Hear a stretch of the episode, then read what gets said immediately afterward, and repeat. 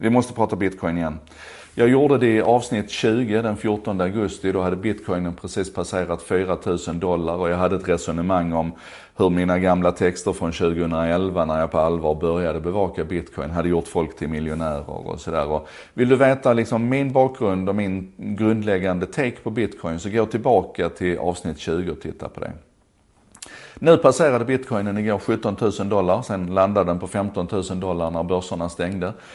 Och det är ju fantastiskt, alltså det är upp 1400 procent på ett enda år.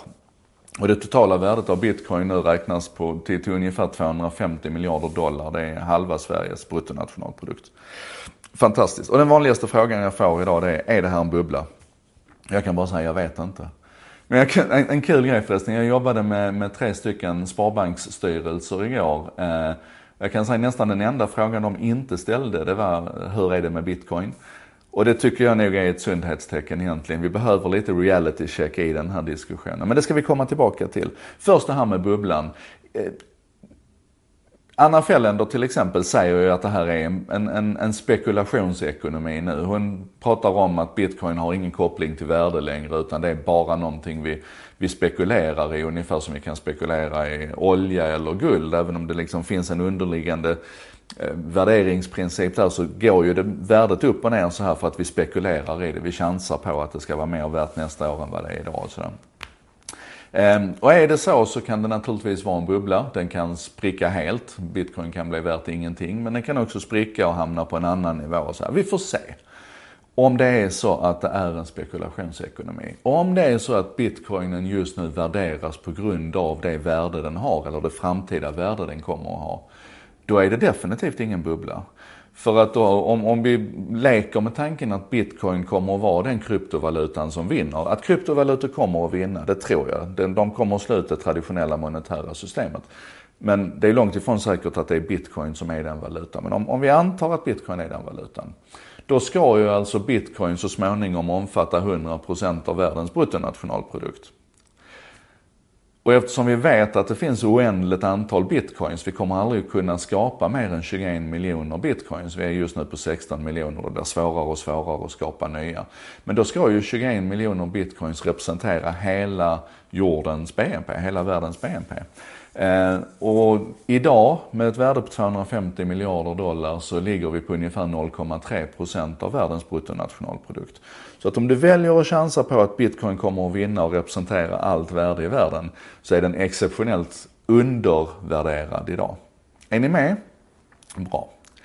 Det som jag tycker vi behöver prata mer om det är hur vi pratar om bitcoin. För debatten idag är inte bra. Det, vi hade en möjlighet här att använda det här till en fantastisk diskussion runt, runt kryptovalutor, värden, framtida ekonomi, makro och mikroekonomi och så vidare. Och det känns som vi slösar bort det lite grann. Jag gick in i, i mediearkivet, Retriever, och så sökte jag på, på bitcoin där och kan konstatera att 2011 och 2012 så skrevs det nästan ingenting. Det skrevs 68 artiklar. En av dem är min för övrigt från 2011.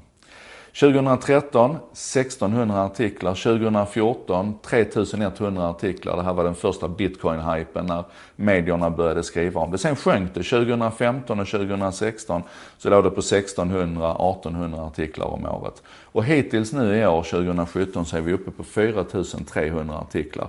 Alla skriver om bitcoin idag.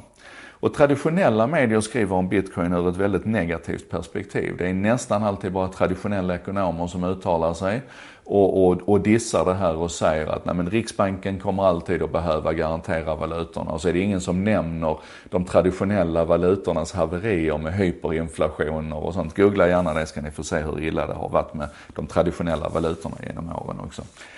Um, eller så är det bara så här, man pratar bara om hypen. Man gör väldigt, väldigt lite arbete med att försöka liksom lyfta den här debatten. Om vi tittar i, i de nya medierna, till exempel i, i techmedier och sånt, så är det precis tvärtom där. Där handlar det bara om möjligheter och bara om hypen och, och, och eh, Ja, det, är så, det är så trasigt. Det finns liksom ingen riktigt bra diskussion, ingen riktigt bra grund för det här.